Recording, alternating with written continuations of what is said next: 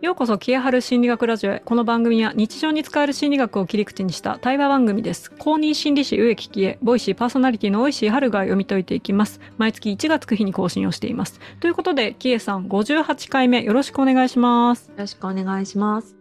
今回はセルフモニタリングの2回目ということで、うんはい、前回はま社会的な意味でのセルフモニタリング傾向についてお話をしましたが今回はまた別の切り口でセルフモニタリング自己の観察っていうのを見ていくんですよね。そうですね。はい。今回ご紹介したいのは今はるさん言ってくれた自己観察ですね。自分がどんな風に感じてて、えー、どんな風にどんな感情があるかなとか自分のことを見つめる力っていう風な感じのセルフモニタリングをご紹介したいなと思ってます。えっ、と、これは前回は社会性が一つ目。うん、1回目、今日はその自己の観察っていうのは、うん、これはなんかこう認知行動療法とかそういうのから来てるやつなんですか？そうですね。はい。あの、自分のことをまず観察しましょうっていう、本当に自己観察。うん、うん、なので、まあちょっと内省力とか、内省とか、うん、そういうのに近いかなと思います。うんうん、メタ認知とかと近いんですか？あ、そうですね。そうそうそうそうそう。じゃあ、えっ、ー、と、うん、事故の行動とか、まあ、状況とか、うん、なんか起きてることとかを、うん、えー、あとデータとかね、含めてを客観的に、うん、えー、見る、観察するっていう意味での、こう、認知する。で、行動するっていうところのセルフモニタリングってことですね。そうですね。はい。人からどう思われてるかっていうよりも、自分が今どういうふうに感じてるかっていうのを自分で自分のことを知覚する。自己知覚。はい。知るに覚えるですね。知るに覚える。知覚する。はい。はい ですね。観察日記みたいなやつですね。そうですね。そうそうそう。自分、自己観察日記。私はいつもね、アジサイ、アジサイじゃない、朝顔のように自分を観察、見てみましょう。で、いい悪いとかのジャッジじゃないんですね。前回のやつは本当に社会に合ってるか合ってないか、いいか悪いかみたいな感じだったんですけど、今回のは自分がどう感じているかなので、よしあしなしってことですね。うん。でこれその良し悪しなしで自分がどう感じてるかどうかを見ていくとどういう効果があるんですか、うんうん、それはねすごいいろんないろんなというか結構大きいと思うんですけどまず皆さん常にほとんどこれは自分があいいのか悪いのかとかって結構気にされると思うんですが自分を良し悪しなしで見ると今こういう状態なんだな。そう以上なんですよ。空と一緒。今日天気だな。今日雨だな別にいい天気、悪い天気があるわけじゃないですじゃないですじゃないですか。ね、状況把握って、ね、そう状況を見てるだけなのでそうすることによってまあ、結果的に自己自分をいつも肯定してるっていうただそれだけなんですけどね。あのうんなので自分の感じを大切にできるっていうのはとてもそこから先いいんですね。そこから先っていうのは 例えばコーピングストレス対処ですね ストレスに対処する時とかに役に立ったりだとかあと自分の、うん、なんかね、生きていくので、ちょっと生きづらい思考とか考え方とか行動とかを、こうちょっと生きやすい方向に軌道修正するときに役に立ったりとかします。えじゃあその例で言うと、例えば天気を見て雨が降ってたとしますよね。うんうん、雨が降ってますっていう状況があるじゃないですか。うん、これ状況。で、次に、うん、えー人って嫌だなとかは、うん、雨好きとか、なんかこう浮かぶじゃないですか。うん、そうですね。それはもう個々個人にやるから、うん、あ、こういうのが私浮かんだなっていうことを自己知覚するってことです、ね、そうです、そうです。で、雨、うんうん。次に、傘持ってくか、いや、小雨だからいいやとかみんな判断するじゃないですか。判断しますね。うん。あとまあ、えっ、ー、と、バスで行くから別にいいやとかね。うん、今日は家にいようとかね。うん。行動。だから、状況、思考、行動で、実際に私たち行動していくじゃないですか。うん、そうですね。うん。そこの、この流れが目に見えるようになるっていう意味でセルフモニタリングいいっていうこと、うん、あ、そうそうそうそう。あと、プラス感情ね。感情ね。嫌だなとか。嫌だなとか、落ち込んじゃう。雨好きとか。あ、ちょっと庭に水が巻かなくて済むから、とかね。そうそうそうそうそう。そうそうそう。なんか気持ちが落ち着くなとか、いろいろ。うんうんうん。でこうすることによってさっきおっしゃってたそのコーピングも含めて、うん、そのストレスとかかかった時に、うん、あのあ私今ストレスかかったなとか嫌だなとかあこの嫌って思った時私は大抵逃げるなとか、うん、私は大抵、えー、なんか食べたくなる食べたくなるなとか。ビール飲んじゃうなとか。そうそうそう。自分の行動パターンが見えてきますね。そうするとね。自分を観察する力がつくと力っていう、まあ、そういうのになれると自分はこういうとことに対してはこういう考えが浮かびやすいんだ。でもこの考えって本当に、うん、あのなんか役に立ってんのかなとかただあ今の前の自分には役に立ってたかもしれないけど今の自分にはあまり役に立ってないな。じゃあ違う考え方何できるかなみたいな感じであの軌道修正していく。今の自分に合った考え方を手に入れたり行動を手に入れたりっていうのができるようになるうん、これ別にその思考だけじゃなくてもいいんですよね。その例えば体重とか歩数とか、もちろんもちろんそれ見て、あなんていうんですかね、毎日自分がどういう状況にあるかっていうのを理解して、気づいて、気づきがあって、次の行動を選ぶってことですね。そうですね。自分を客観的に見る力を練習してるって感じ。なので、うん、何でもいいですよね。食べたものを写真撮ってもいいし、体重記録してもいいし。うん。これよく私新入社員の頃に毎日なんかやったことを書けと、うん、日報みたいなそう日報みたいな書いて考察して出せと上長に言われてたんですけど、うん、それって多分新入社員とかは意図があるんですよね。うん、自分がやったことがどういう結果になったか仕事の中で、うんうん、でそれに対して自分がどう思ったのかっていうことを思考をまとめろってことなので、うん、あのちゃんと意味があったんだなっていうのを そう、ね、今わかるよね。その時わかんない、ね。うん、指示出すとしたら感感想ではなくあの観察して書けの方がいいでしょうねきっとね。そうですね、感想って思ったことだからその次になっちゃうから観察して何が起きたかをまずきちんと捉えるところがすごい大事だと思いますね。だから状況とその自己の解釈とか感想を分けて書くってことにポイントがあるってことですね、うん。うん、ものすごい大事ですね。だからストレスもストレスってあるけど、ストレッサーとストレス反応を分けるところにめちゃめちゃあの重要なことなんですね。何がストレッサー、はい、えっ、ー、と刺激でどんなストレス反応が起きてるかめちゃめちゃ大事なのでそういうのもセルフモニタリングしてると分かってくるってはい、ストレッサーとそのストレス反応をもうちょっと読み解きたいんですけど、うん、ストレッサーっていうのはストレスになる原因のものってことですよね。そうですね。刺激ですね。うん。例えば、うん、何がストレスになる？急に電話がかかってくるのがすごいストレスって方いるじゃないですか。メールしてこいよって思ってる人。メールしてこいよは反応ですね。ストレス反応。メールしてこいよは反応。嫌だなは反応。うん、反応。でもじゃあそれは何から来てるのかって急に電話をかけ、かかってくるってことに対して、うん、それがストレッサーってことですよね。そう。で、それが急にがストレッサーなのか、電話がストレッサーなのか、はい、そこもまたちょっと分けてみてね。あと自分の携帯なのか、会社の電話なのか、自宅の電話なのかとかによって違いますもんね。全然違う。だからそういうのを分けようってなるのは、やっぱりセルフモニタリングできてるから。うんそしたらなんか対処法が分かってくるよね。うんうん、例えばなんか急にが嫌なんだったらあの約束してたら大丈夫なのかとかあの 何時から何時までは電話取ろうとか できるじゃん。なるほど。そうそうそう。じゃあそれでいくとですね、うん、その多分いろんな方法があると思うんですよ、うんうん、自己を観察していくのに、うんうんうん、ちなみに多分キエさんってこの観察って結構ずっとされてると思うんですけど、ね、やってることって何がありますか？えっ、ー、と毎日睡眠の記録取るでしょ？睡眠、まあ、あのデバイスで勝手に取れるからいいんだけど、うん、睡眠でしょ？あとあの食べたもの全部写真撮ってるでしょ？で全部？全部写真 写真？写真撮ってる。そう。で1日ごとに何何カラム4カラムとかであの一つにまとめるの。それカロリー計算するんですか？しない。何食べたか見たいだけ。見たいだけ？見たいだけ、はい、あの3食食べたいんだけどあの3食食べないから。あなんだ？カロリーコントロールとかじゃなくて3食食べないから、うん、3食食べたいから写真を撮るってこと？撮るってこと。そう。なるべくカロリー取る取る方向ね。じゃね。忘れちゃうってことですか？そうほっとったらお腹減るのって忘れるから。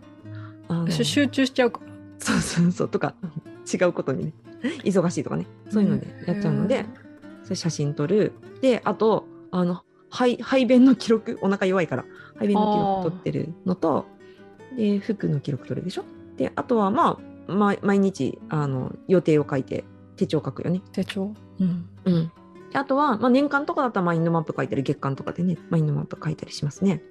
であとはまあ、まあ、なんか、なんか困ったこととか、心に引っかかるようなことあれば、さっきの、あの、認知行動療法を基本的にやるので、分けますね。うん。うん、っていうので、セルフモニタリング大体してるかな。じゃあ、それまとめますと、うん、はい。まず、あの、写真で、うん、ご飯とファッションと排便、の記録も取ってる。排便は取らんけどね。写真じゃないけど。で、マインドマップで、なんかいろんな、そう、思考の方の思考の記録を取ってる。あと日記は、実はかんなんていうの感想とかを書いてるわけじゃないんですよね。起きた過去のことを書いてるんですよね。手帳は起きたことを書いてる。うんこれすごいポイントだと思うんですよ。うん、あの日記が書けない手帳が続かないって人は、みんな自分のなんかこう思考を出そうとか、感想を出そうとかして書けないんだと思うんですよ。でも過去は書けるじゃないですか。大変大変。だから、続かない人はですねその事実だけまずずっと書いていくっていうのをやるっていうのがすごい私大事だと思っていて。いや本当そう。カロリーあんま使わないからね事実書くの。はい。確か私がやってること言いますね。うんうん、どうぞどうぞ。私は、うん、えっと、さっき言ったその日記ですけど、うんうんうん、私スマホハイユーザーなん。で、スマホの日記アプリに、やったことだけ毎日書いてるんですよ。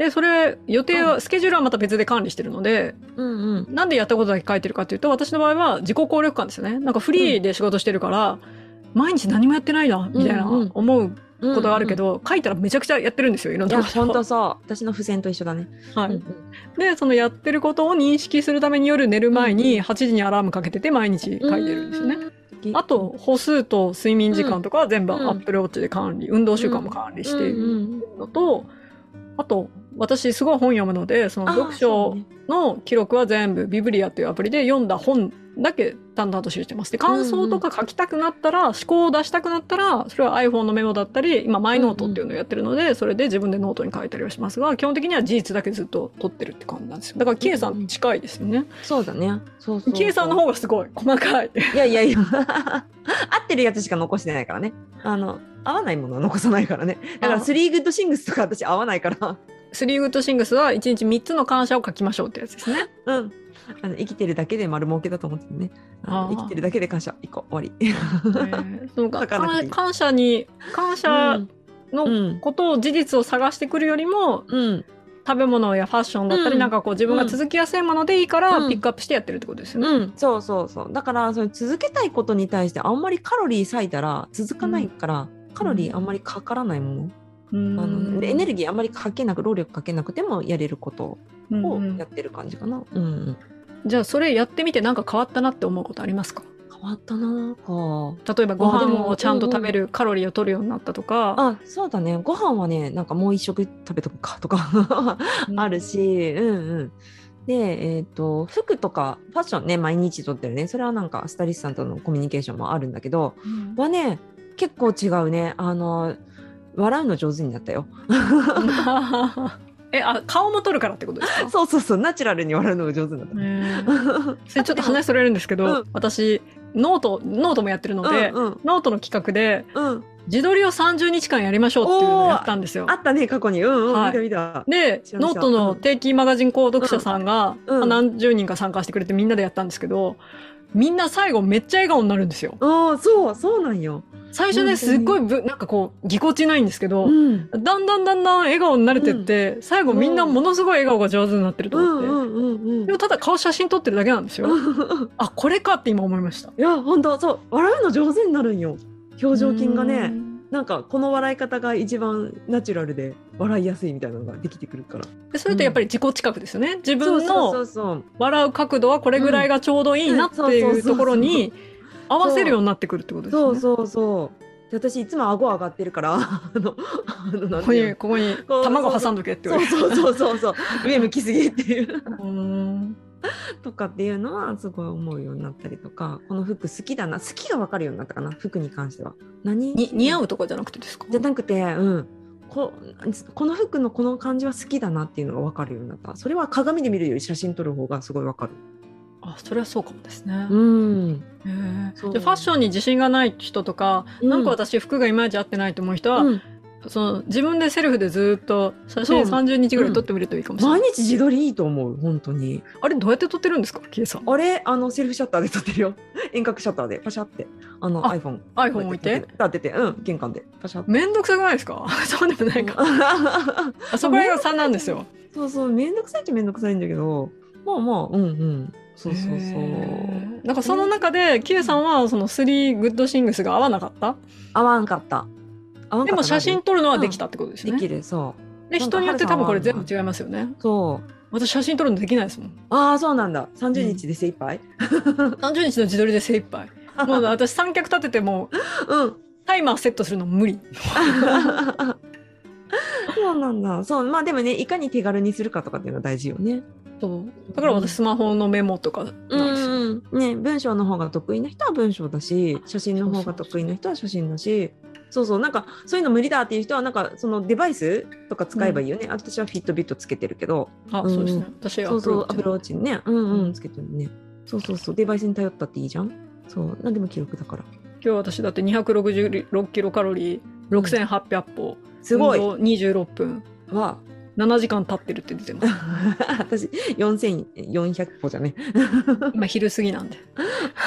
皆さんこんな感じです。でもこうやって認知すると夕方もうちょっと歩こうかなとか、うん、あ今日全然ずっと座ってるわ。ちょっと散歩行こうかなとか思いますもんね、うん、そうだね。なんか内面の認知ってちょっと難しいと思うんだよね。その、うん、どう感じてるかとかって私本当は寂しかったんだなって思うのって結構大変だと難しいと思うんだけど。日記とかってことですか？そうそうそうそう、だけど自分のこの中に内省力深めていくまず取っかかりとしてその見て誰から見ても分かる観察できるものから始めていくっていうのはすごいいいんじゃないのかなと思いますね。うん、あそれすごいいいと思います。このセルフモニタリング、その自己知覚の中で、うん私よくご質問いただくのって自分が何したいのか分かりません、好きなことが分かりませんやりたいことが分かりませんとかすごい方多いんですよね。うんでしょうね。でも、あのそういうのってその自分のやりたいことを探しに行こうと思うとすごいきついと思うんです。自分の好きなことは何だろうとか、うんうん、でもそれよりも自分が毎日やったことをずっと書いていくとか、うん、自分がなんかこう例えばファッションに興味ある人だったら自分の毎日自撮りしていくとかで、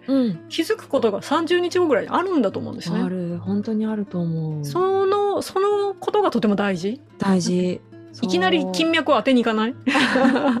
でそうでそういう人ってさなんかうまくいってることよりもさうまくいってないことに目が行きがちだから分かんないんじゃん。あなるほどね。欠けたリンゴの欠けたとこばっかり見える、ね、そうそうそう。そしたらその欠けてるリンゴをその欠けてる部分をもっとよく見てあげた方がいいかなって思う例えば人になんかすごい怒りを感じたりとかしたらなんかそういうの思っちゃいけないとかじゃなくてあ今は自分は怒ってるんだなってまずそこからかなって思う。うん、うん。でそこからそういうのを多分自分を大事にするってことだと私は思ってる。そのな美味しいパフェ食べに行くとかエステに行くとかっていうのも自分の大切にすることかもしれないけど今私は悔しいと思ってんだなとかなんか自分に対して不甲斐なさ感じてるんだなとかっていうのをまず認めるっていう自分のネガティブ感情を認めるってところが自分を大切にするっていうところかな。これ今すごいいいこと言われててあのコーピングリストってあるじゃないですか、手帳関係でも流行ってるじゃないですか、うんうんうん、でもその例えば嫌なことがあったらすぐにパフェを食べに行くっていうのは、うん、その嫌なことと向き合うっていう機会を損失してるかもしれないってことですよ、ね、いや本当そう。パフェは美味しいかもしれないけど、うん、その嫌だったことは何だったんだろうってことの分解は全くなされてないってことですよね。そう。嫌だったね。悲しいね。本当はもっとこうしたかったよねってまず自分をさ慰めてあげる作業が全然ないじゃん。うん、だから私はお腹だけ太ってる。心が太ってないからさ。